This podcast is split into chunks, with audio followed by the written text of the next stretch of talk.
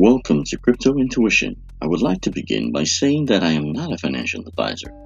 Anything I say should not be mistaken for financial advice. This is for entertainment purposes only.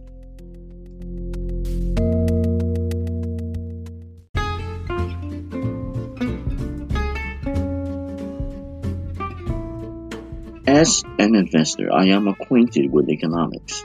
Well, you have to be to some sort of level or degree. An investor without some knowledge or understanding of economics is like an engineer who went to work right away without bothering to check if he has all of his tools needed to do the job he was hired to do.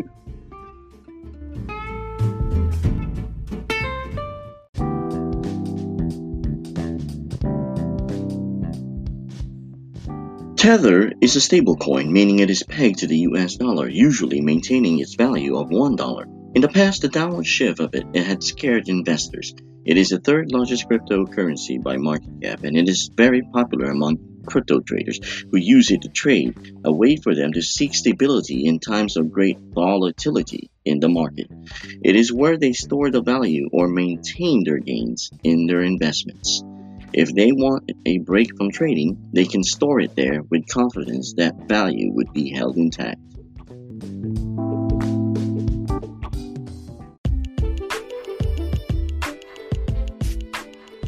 The dilemma is when Tether revealed only 2.9% of their holdings were in cash. It immediately made some economists' hearts palpitate. And get this, the majority of their holdings are in unsecured debt or commercial paper. This is equivalent to you lending your friend $100, hoping your friendship will be enough for you to believe he or she will pay you back with an equal amount or slightly more in the short term. With $60 billion of deposits, Tether has more cash than some banks in the US, placing them in the top 10 in the world in terms of commercial paper holdings.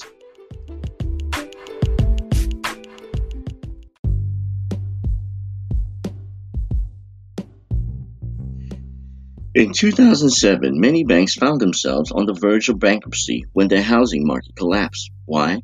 People suddenly couldn't pay their loans, many of which were toxic loans. There were many fancy names for it.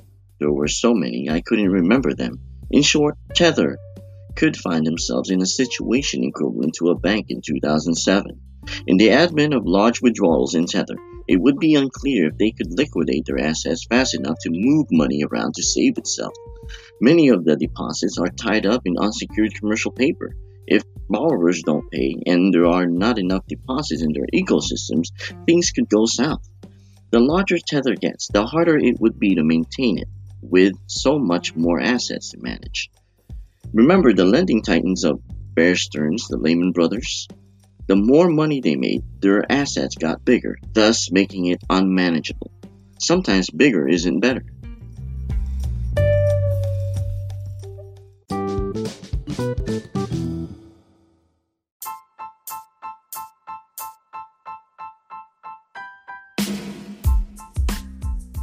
There are other stablecoins with a much more stable asset allocation, but Tether is the one crypto traders apparently prefer, so it is best for everyone that it does succeed.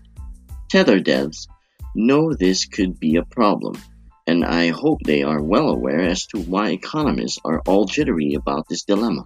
Tether is also not without controversy, but that is not the issue at hand.